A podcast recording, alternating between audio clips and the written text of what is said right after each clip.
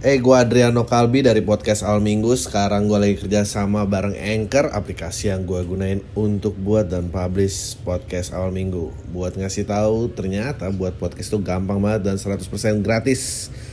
Semua yang kita perluin untuk buat podcast juga ada di Anchor, termasuk distribusi ke Spotify dan platform podcast lainnya. Yuk, download aplikasi Anchor dan bikin podcast kamu segera.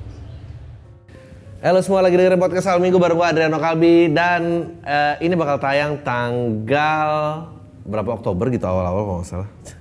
gue nggak tahu tanggal. Dan akhirnya COVID akhirnya turun juga dan gue sangat happy katanya udah ada perizinan untuk musik-musik konser. Jadi ya ya good thing lah gitu. Gue kira ini nggak akan ada akhirnya. Gue kira akan terjadi ppkm ppkm level-level berapa yang nggak jelas itu. Tapi ini pasti akan naik turun sih. Pasti ntar akan gitu lagi dan akan nggak tahu sih. Semoga nggak ada.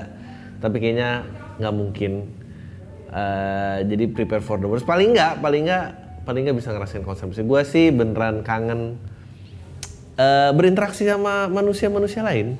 Meskipun udah cukup terbiasa. Gue kemarin mau meeting gitu ke daerah Casablanca. Wah anjir itu macetnya. Udah malah mulai ganjil genap lagi dan gua nggak tahu lagi harus apa. Kayaknya di pandemi ini kita juga udah ngelewatin banyak hal ya, banyak hal kayak ada yang menistakan agama tuh nggak tahu gimana nasibnya. Ada yang pasti lo mau nunggu gue nyebut berita yang paling hangat yang berkaitan dengan kita tapi gue nggak mau. Uh, terus ada anak pang anti vaksin dan yang akhirnya dipaksa vaksin itu dan ya ampun abis itu ada konten-konten gym gitu tepak-tepakin gitu. Sedih banget orang kalau kelaki-lakiannya udah direnggut tuh nggak ada nggak ada lagi nyawa-nyawa antusias menghadapi kehidupan. Kita ngelewatin ini kita kayak udah mau penutupan covid gini. Kita udah ngelewatin double masker kita udah ngelewatin dulu masker kain nggak boleh terus ternyata boleh terus double masker terus kita ngelewatin uh, kebijakan di mobil. Passenger sama supir harus duduk depan belakang uh, aturannya banyak tuh apalagi ya? Harus pakai masker dalam mobil. Ya nggak tahu lah. Um, apa apa yang paling konyol? Oh sempat ada orang nimbun-nimbun masker dan uh, hand sanitizer. Gue tuh mau bilang gue tuh belum pernah kayak beli hand sanitizer. Hand sanitizer selalu minta gue uh, apa lagi ya? Nah terus yang keren nih menurut gue karena gue nggak tahu ini apakah ada kaitannya dengan covid tapi PMI Solo menyediakan layanan pengantaran jenazah dengan mobil mewah. Uh, yang digunakan tuh MPV Toyota Velfire luar biasa ya. Gue um, kesombongan di titik-titik akhir gini ya ini ini tuh idenya lucu banget ya. PMI menyediakan petugas pengantar jenazah menggunakan Toyota Velfire tahun 2012. Uh, jadi semewah-mewahnya masih second juga ternyata mobilnya. uh, yang keren sih menurut gua karena gue yakin usaha ini pasti gagal. Pertanyaan gue yang mau nampung secondnya Velfire abis nganterin mayat tuh siapa? Betul ada di sekitaran Solo orang-orang yang bilang kayak gue baru beli Velfire dong. Oh ya murah bro. Kilometernya dikit ya. Iyalah orang dari komplek ke TPU terdekat doang pasti kilometernya dikit. Cuma sering ngebut aja dia karena nyalain sirine. Murah murah lama murah nggak ada kursi belakangnya. Sama stiker nggak bisa dikeletek. Men ini siapa yang ide ini kayak pak PMI kan darah yang didonor nggak bisa dijual nih Pak. Jadi mungkin biar ada revenue kita nganterin dengan mobil mewah aja. Itu, siapa yang di meeting ngomong kayak gitu. Ini lebih parah daripada kalau kawin kan ada tuh. Biar apa coba? Gue pengen tahu ada orang-orang yang sekarat gitu kayak aku ingin diantar matinya dengan Toyota Velfire.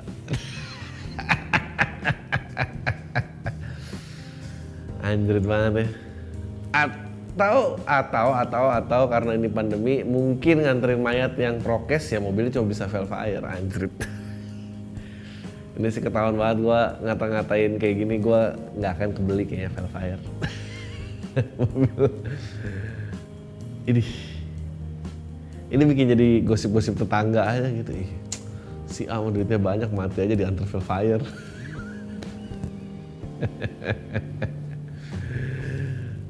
Aduh. mungkin ada yang ini mobil mewah bagus tuh ide mewah. Mobil mewah mobil mewah apa? Honda Freed pak. Ngawur kamu. Kamu belajar lagi mobil mewah tuh apa? Velfire. Nah ini baru bener. Jangan lagi ya nyaranin Freed. Posisi-posisi meeting yang udah nggak ada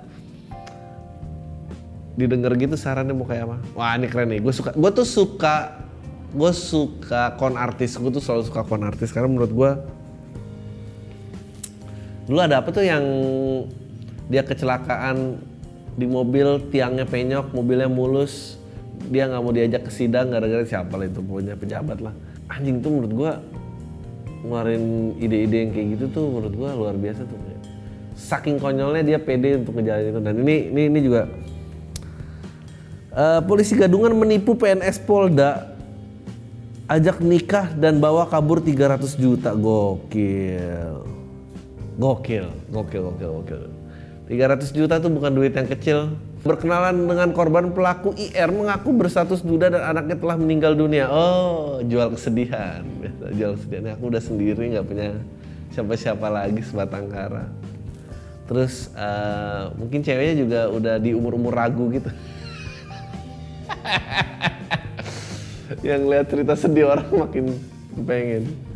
Pelaku berusaha mendekati korban dan mengajaknya menikah. Korban yang luluh dengan bujuk rayu sih, ya, pelaku pun bersedia menjalin hubungan asmara dan mulai intens berkomunikasi dengan pelaku. Setelah menjalin hubungan, pelaku minta dipinjami uang sebanyak 300 juta kata Bambang.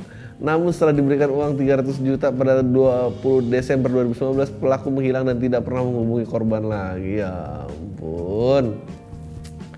Ini sih uh, lebih parah daripada udah kayak mungkin kalau kita nggak mau berburuk sangka gitu berbaik sangka mungkin aja yang gadungan itu dia diuber-uber pinjol. Jadi dia harus cari lagi buat tutup lubang. Jadi itu juga sebetulnya dia nggak untung-untung banget. Anjir tapi lu secinta apa cuy dimintain 300 juta iya. Dari Jogja ini Pernisya IR pada Rabu. Di ya ditangkap Kecamatan Gunung Labuan oleh aparat gabungan dari Polda Jogja dan Polres Lampung Utara. HR Wanda Baga Putih, pelaku HR memiliki buku tabungan. Oh. Tapi emang susahnya pelaku berkenalan korban melalui media sosial Facebook. Ya ampun. Saat berkenalan dengan korban, pelaku R mengaku bertemu dan anaknya telah meninggal dunia. Pelaku berusaha mendekati korban mengajaknya menikah. Korban luluh dengan bujuk rayu. Pelaku pun mulai bersedia mulai menjalin hubungan asmara, mulai intens berkomunikasi dengan pelaku. Itu gue yakin ya kalau lo mau nipu, uh, itu pasti ada momen di mana sang penipu tuh kayak, hmm, dapet nih.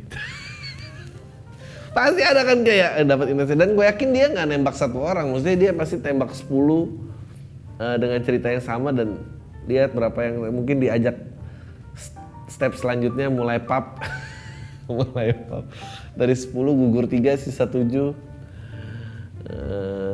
begitu diajak pinjam duit gugur berapa? Itu pasti bertahap. Uh, gua nggak tahu nih 300 juta nih sekali pinjem apa emang dicicil gitu? Biar nggak berasa gitu. Lu tau kan yang nyicil 10 juta minta pinjam 10 juta ya? Masa kamu kita mau nikah aja 10 juta jadi hitung-hitungan sih gitu. Ternyata 30 kali. Sayang ketangkep. Uh, modalnya cuma Facebook lagi luar biasa. Nggak dan yang susah adalah sebetulnya dia tuh ketahuan karena dia pasti punya buku tabungan dan itu ditransfer kan 300 juta dan 300 juta tuh metode transfernya lu kalau pakai uh, token aja lu 100 juta kan. Ini gue try to break this down. Berarti lu harus tiga kali transfer atau lu ke bank which is lebih tolol lagi sih kalau dia ke bank. 300 juta sekali kirim mungkin yang terima duitnya juga kaget. Ah kamu sekali kirim hebat amat gitu. Terus 300 juta lo ngerayu apa bisa 300 juta dapat ya? Oh atau mungkin gitu kali buat DP gedung nih. Sini aku yang bayarin jatah orang tua kamu berapa? Men orang-orang kayak gitu mesti bikin buku sih menurut gua. Biar pada tahu untuk biar ini nggak terulang lagi gitu 300 juta gokil gokil gokil gokil. Sayang dia tertangkap. Tapi kalau nggak mau karena buktinya kan buku tabungan tapi kan dia nggak mungkin kayak untuk mengelakkan barang bukti dia bilang kayak e, ya aku mau pinjam tapi kamu nganterinnya cash ya anjing harus berapa kantong coba tuh kalau pakai cash? Kok kamu mintanya curiga banget sih pakai cash? Kesian.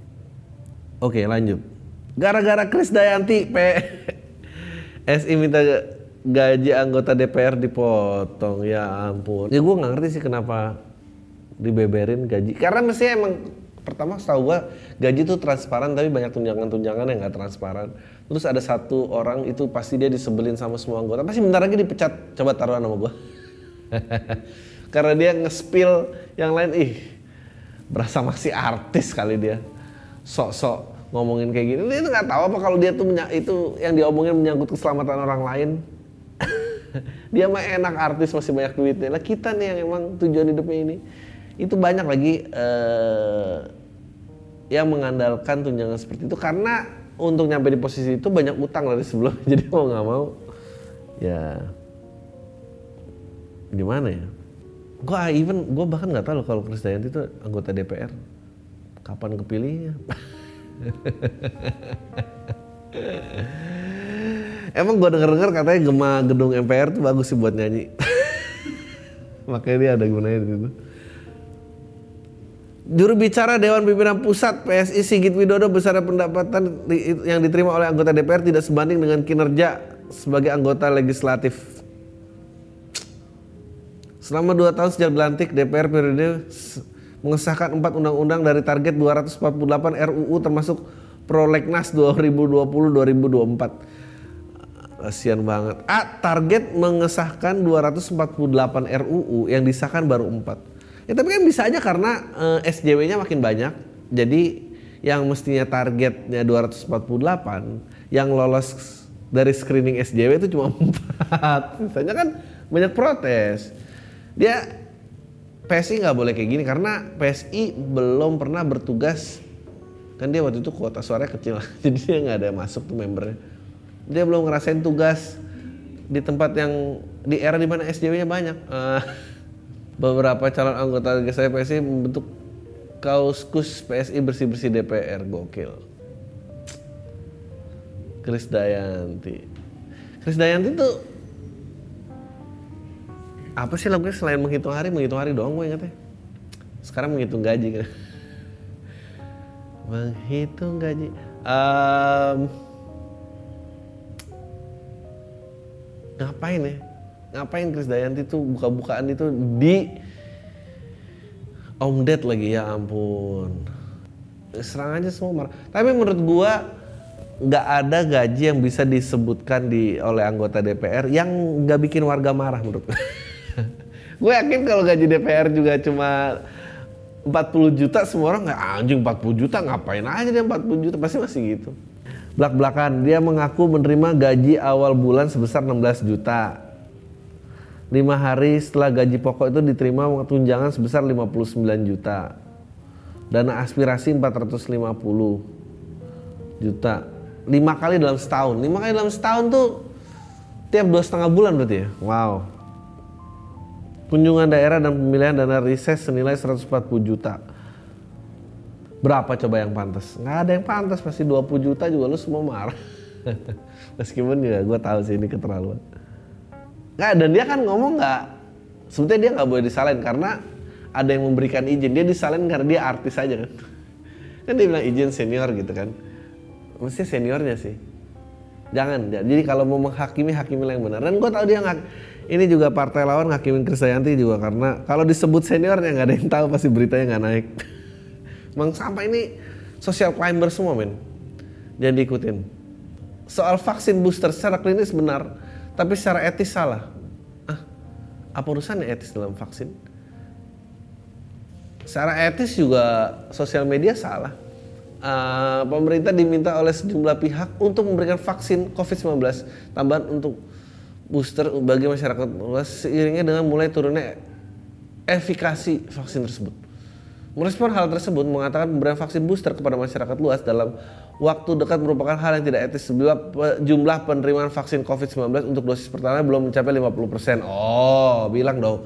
Bukan vaksin boosternya. Jadi harus 50% dulu baru etis ada orang yang ketiga. Saya bilang biasa singkatnya booster is clinically right tapi ethically ethically wrong. Ya.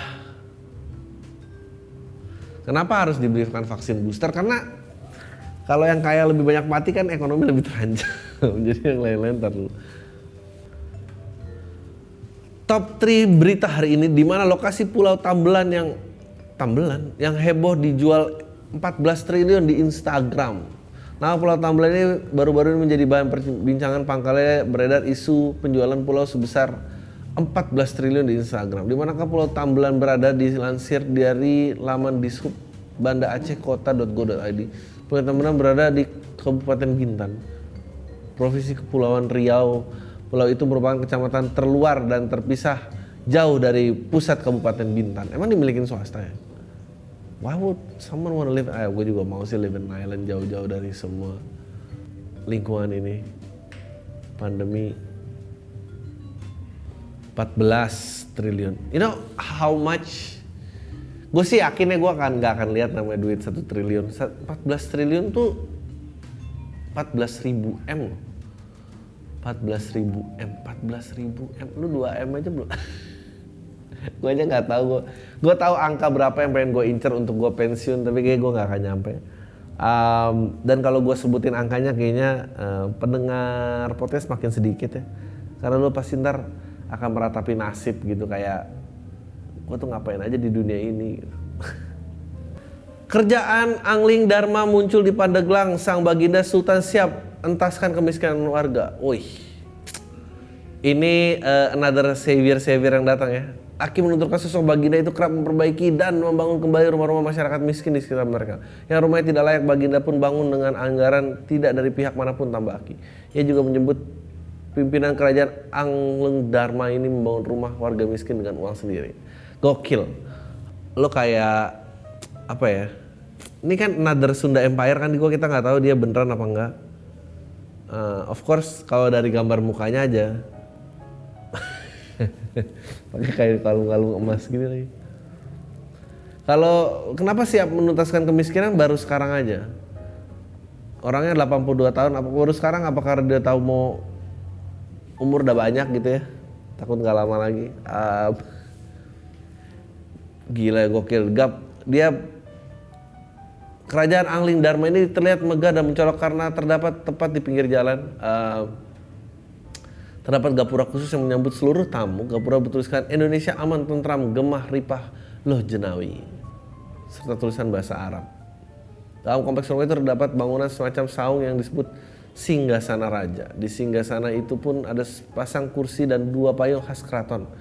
Seorang pengikut kerajaan Angling Dharma, Aki Jamal mengatakan pemimpin mereka memiliki panggilan Sang Baginda Sultan. Karena diklaim masih keturunan dari Sultan Banten. Kenapa semua aksi itu selalu uh, gue pengen ngomong tapi bukan ini katanya dulu apa belusukan kok di otak gue satan sih kenapa selalu belusukan ya kayak dia udah banyak duit juga tetapnya bangunin saya belusukan gitu dia yang turun. Dengan uang sendiri. Hebat. Hebat hebat hebat hebat hebat hebat. Berapa tapi? Gue pengen lihat dong. Vlogging dong. Dia nggak disebar di TikTok sih. Karena udah tua ya dia nggak akan ngerti TikTok. Maksudnya kalau kayak gini-gini kan sebetulnya bakal cepet viral banget di medium yang baru ya. Karena mungkin 82 ya dia harus usaha sebesar ini uh, baru akhirnya viral. Padahal kalau dia kawin lagi juga pasti viral. Ngapain harus bong-bong duit dia karena nggak pahami dia. Dah, gue minum dulu aus gue ngomong dulu. This show ya, yeah, damn right, you guessed it. Sekarang podcast malam minggu bareng Captain Morgan. Ini sekarang ada mereka launching limited edition bottle. Uh, ada 6 botol ya. Uh, Captain Karaoke Chill cuan gokil legend and ini savage dong uh, gue savage karena ya gue suka ya Captain Savage karena ya gue ngerasa jok-jok gue tuh savage banget mengklaim jok sendiri uh, but that's me Uh, kalau menurut lo, uh, coba sebutin di komen aja dari enam ini gue paling cocok dari Captain apa? Captain Cuan lah gue. Karena gue lebih pengen kaya daripada Savage. Buat apa Savage kalau nggak kaya mah? Jadi langsung aja dibeli di Tokopedia. Ini buat yang udah di atas 21 tahun. Uh, langsung aja ada di Tokopedia Captain Morgan Limited Edition. Please uh, enjoy your Captain Morgan responsibly dan minumnya jangan dikokop norak. Udah kita lanjut aja ke berita berlanjutnya. NASA bicara soal kemungkinan matahari terbit dari barat. Aduh ya ampun, gue langsung pengen taubat rasanya baca berita begini. Sebuah kabar viral beberapa waktu lalu mengungkapkan matahari terbit dari barat bahkan menyebutkan fenomena itu membuat makin mendekatkan dengan kiamat. Ya ampun benar kan. NASA disebut mendukung klaim itu. Ya ampun. Kabar tersebut berasal dari unggahan di Facebook dan ditulis dalam bahasa Thailand dan muncul juga dalam versi bahasa Inggris. Matahari muncul dari barat sebab sebab bumi berputar searah sebaliknya. Bumi akan berputar ke arah sebaliknya yang akan menyebabkan matahari muncul dari sisi barat.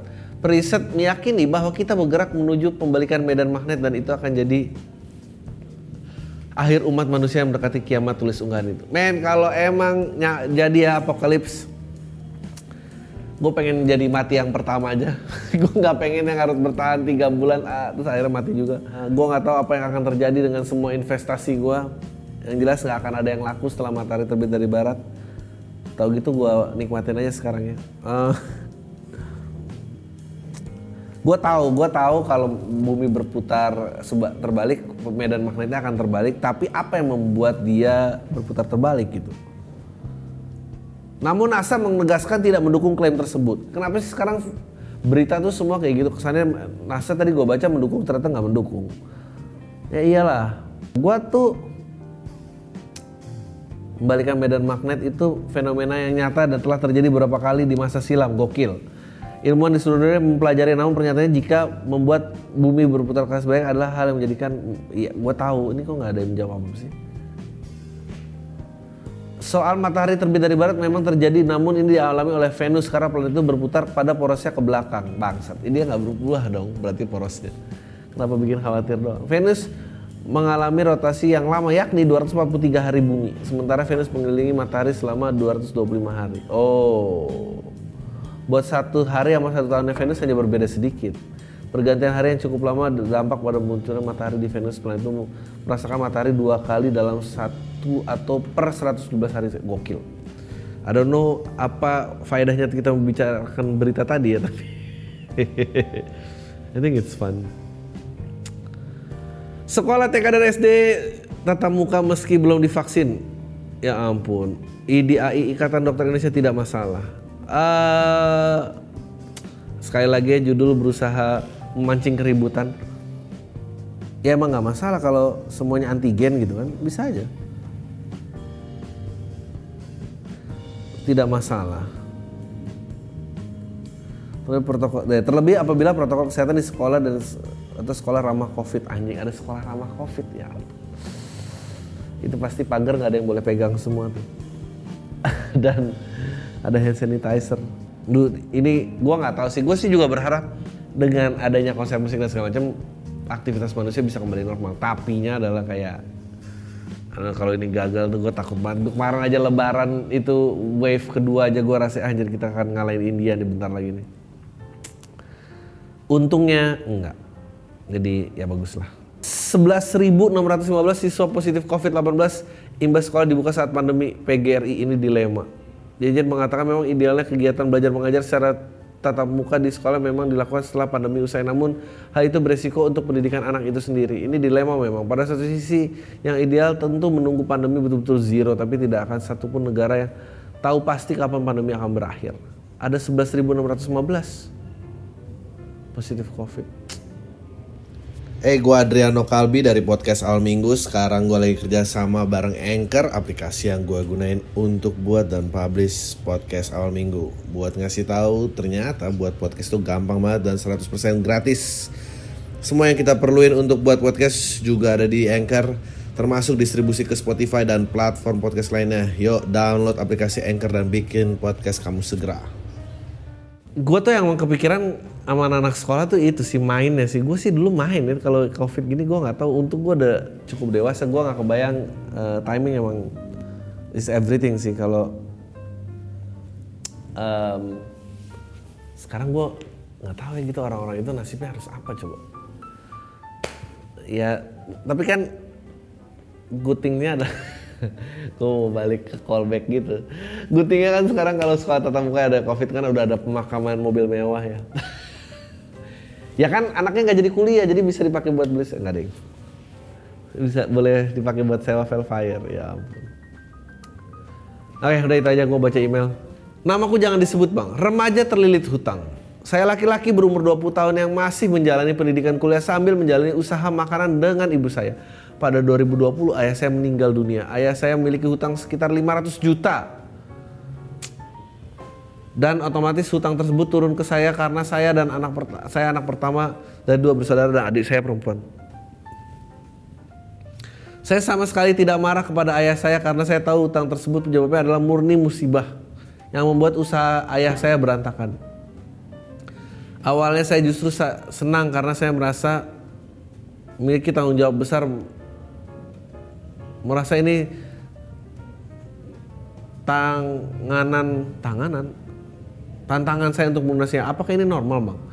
Saya jadi semangat untuk membuka usaha makan dengan ibu saya dan saya yakin usaha saya akan membesar dan bisa melunasi uh, semua kewajiban saya. Namun lambat laun saya sadar mencari uang tidak semudah itu goblok. Yang paling enak menghadapi masalah itu dengan denial. Uh, lambat laun saya saya khawatir dan mulai mengalami jalan buntu. Untung ayah saya berhutang kepada keluarga dekat, jadi tidak berhutang ke pinjol atau bank abal-abal. Apakah Bang Adri pernah terlilit hutang atau punya cerita yang orang terlilit hutang atau dan bagaimana jalan keluarnya? Uh, itu aja sih Bang, doakan saya berhasil lewati ini semua dan menjadi manusia yang berhasil. Sukses untuk podcast Al Minggu dan semua pendengarnya. Gue pernah nggak ya terlilit hutang? Pernah sih, melunasinya lunasin aja. Tapi gue belum pernah diwariskan utang tuh gue belum pernah. Gue belum pernah. Well duit hilang pernah, duit hilang besar pernah. Uh, tapi terlilit utang, ya terlilit utang ya ada sih kayak menyicil mobil, menyicil rumah kan terlilit utang kan. Cara melunasinya nggak ada ya bayar.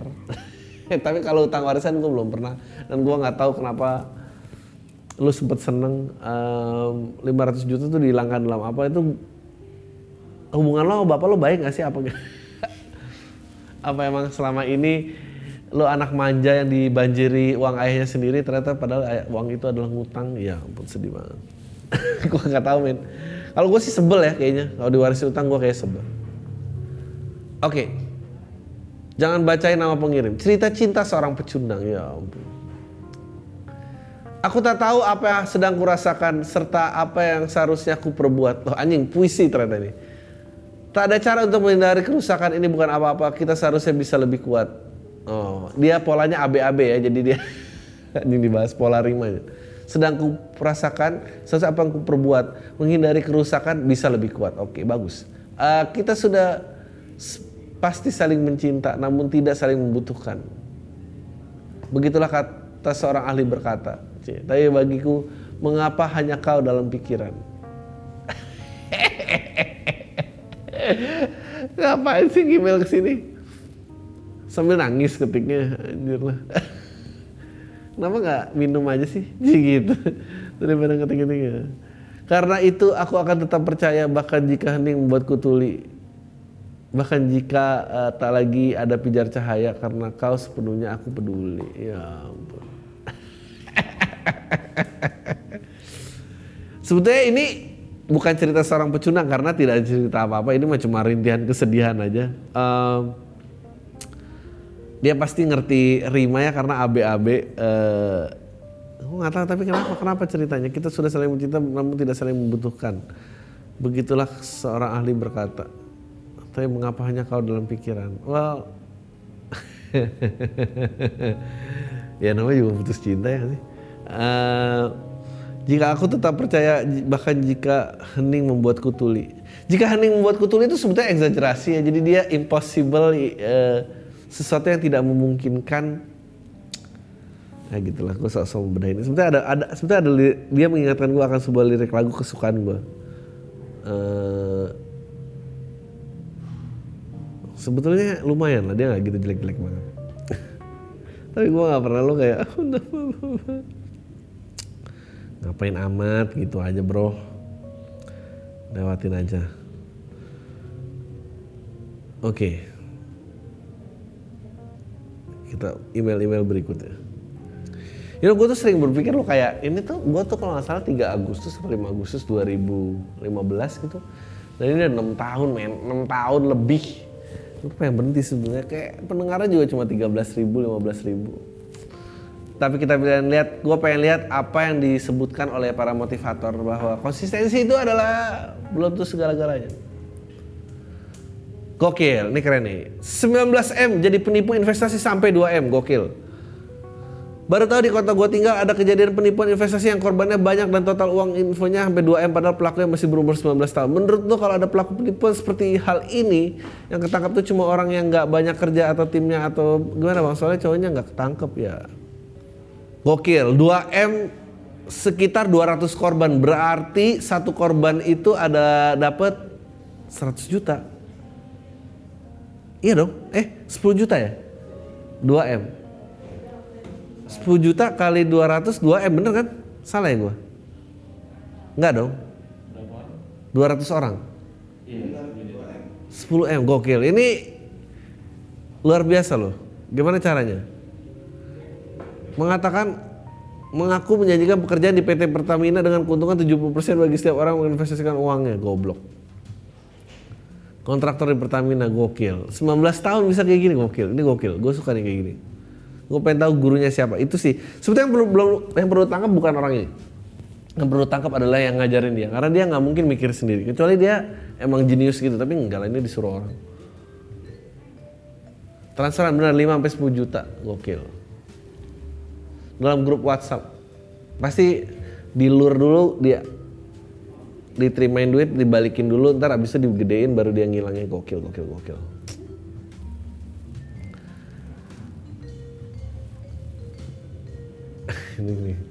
Bingung subscribe konten not safe for work 18 plus atau beli digital stand up special anjir. Gitu aja bingung. Emang semua orang nggak ada kerjaan nih. Halo bang, gue mau cerita. Gue tiap bulan kan udah ada penghasilan tetap 300 ribu tiap bulan itu gue sisim buat beli barang yang gue suka. Pas bulan ini gue terima gaji gue mau beli tuh digital download stand up lu sama beberapa komik lain. Ada emang gue tonton offline tapi pengen lihat lagi aja. Tiba-tiba muncul di timeline Twitter muncullah sebuah akun alter ego profil ala-ala lekuk tubuh tanpa muda. Gue klik profilnya, eh ternyata dia jualan konten dalam bentuk subscription. di second account isi emang private nih 18 plus gue stok first accountnya emang mantap sih. DM lah gue tanya ternyata harganya 500 ribu dua bulan. Galau lah gue anjing mal amat gak, gak bisa beli digital download. Nah ini bisa udah gitu gue harus gue harus memuaskan diri gue berapa kali sehari supaya ini worth it. Anjing orang doang. Gue gak tega sama alat pusaka gue kerja rodi selama dua bulan. Akhirnya gue memutuskan untuk beli digital download gue bagus supaya duitnya habis dan gue gak mungkin beli subscription itu ya ampun. Itu kayak bisnis sangat menguntungkan di akun premium itu dia punya 150 followers berarti itu angka plus dua bulan income dia. dia karena pasti diperpanjang dan di kick 500 kali dan 105 500 kali dikali 150 gokil sih nggak kena pajak bersih semua ke walletnya dia uh, yang anjing nih gue berapa harus berapa kali memuaskan diri gue setelah biar 500 ribu per dua bulan tuh worth it. Berarti kalau lu baru sekali lo kayak anjing nih harganya 500 ribu nih. Kalau dua kali jadi 250 jadi kalau semakin banyak frekuensinya value nya turun gitu kan ya ampun. Ya kalau misalnya tiap hari nggak pakai foto saya dua bulan tuh 60 hari kan. 60 hari 500 ribu dibagi 60 tuh berapa? Coret-coret 3 2 25 per 3 25 per 3 mungkin lo anjing 8 kali gitu sehari rata-rata goblok biar jadi seperak seharinya. gokil, gokil, gokil. Aduh, dongo-dongo banget ya. Jangan sebutin nama gue bang, halo bang Ari gue mahasiswa akhir di salah satu universitas di Jateng. Negeri di Jateng. Gua mau ceritain cerita gua agak nggak nyangka bisa ngalamin itu nggak ada kaitannya sama having sex ya. dan sebagainya karena gua belum pernah sampai berani kayak gitu. Jadi mungkin ini cerita bakal nggak se seseru cerita-cerita di pam yang lain sebelumnya gue mikir kenapa orang-orang bisa galau hanya mikirin cinta-cintaan menurut gue cemen banget sampai akhirnya gue ngerasain gue punya teman deket dari awal kuliah dulu dari awal dulu gue cuma anggap dia teman deketnya saking deketnya kami keluarga sampai udah akrab sama gue walaupun kita sama-sama anak rantau rantau kalau orang tua jenguk temen gue ini gue ajak buat ketemu kita berdua hampir tiap hari keluar berdua makan ke kampus tugas pun berdua teman-teman lain juga nganggap kayak kita pacaran padahal enggak. Intinya kita berdua udah sama-sama bonding. Dia cerita sama gue tentang hal kecuali masalah cinta-cintanya dia. Jadi gue nggak tahu kalau dia deket sama siapa. Kalaupun gue tahu itu tahu dari teman, gue juga nggak tahu kenapa dia nggak cerita sama gue. Setiap gue tanya tentang hal itu dia pasti langsung hindar dan ngalihin ke topik lain. Dia suka lah malu goblok mana terakhir gue tahu dia jadi nama kakak, tingkat satu jurusan dan sekali lagi dia nggak cerita sama gue karena dia nggak ngasih tahu dan jadi gue juga nggak tahu banyak tentang hubungan mereka. Terakhir gue dapat kabar mereka putus tapi dia masih sekali ketemu. Tapi beberapa bulan ini gue ngerasa kayaknya gue suka sama sahabat gue ini tiap kabar dengar kabar dia suka sama cowok tuh gue kayaknya ada rasa nggak nyaman ya subscribe konten tadi dong di alter ego ya. Uh, dia juga makin sering ngajak gue keluar jadi semakin deket lagi tapi tetap dia belum mau terbuka soal masalah hubungan dia. Kalau gue berasumsi dia nggak cerita karena takut gue cemburu. Ya betul. Lu bener kok. Di hari gue ngirim email seminggu lagi dia harus balik ke daerah asalnya lumayan jauh buat gue jangkau karena dia udah lulus duluan akhirnya gue sering jadi uring-uringan padahal gue bentar lagi sidang skripsi takutnya malah keganggu. Gue pengen banget ngasih tahu sebenarnya gue suka sama dia tapi takut dia masih pacaran sama kakaknya goblok loh. Dia udah mau cabut lah kasih tahu aja. Uh, kalaupun nggak ada hubungan gue takut merusak persahabatan kita berdua. Ya nggak apa-apa lah rusak aja kan tau juga dia pergi. Daripada lu udah ngerantau terus sekarang tinggal sendirian mati penasaran gitu udah ngasih tahu aja kalau gue nggak bilang nanti ke depannya gue nyesel nggak bilang iyalah bilang lah. Gue sebenarnya sedih karena gak bakal gak ketemu lagi ya bilang itu. Gue tuh suka sama lu dan tapi gue dan gue sedih kayaknya kita nggak bakal ketemu lagi itu dong karena gue orang yang susah buat berteman apalagi sampai jadi sahabat mungkin dia satu sahabat gue gue tahu cemen banget sebenarnya tinggal bilang aja susah banget tapi entah kenapa susah banget jadi gue mungkin saat email yang dibacain gue udah bilang ke dia kalau gue suka sama dia entah nanti jawabannya apa. Yang penting udah plong. Tolong kasih saran kalaupun akhirnya men bilang aja men bilang aja dan gue tunggu email berikutnya gue pengen tahu. Gue yakin dia suka sama taruhan sama gue ini tentang kerja.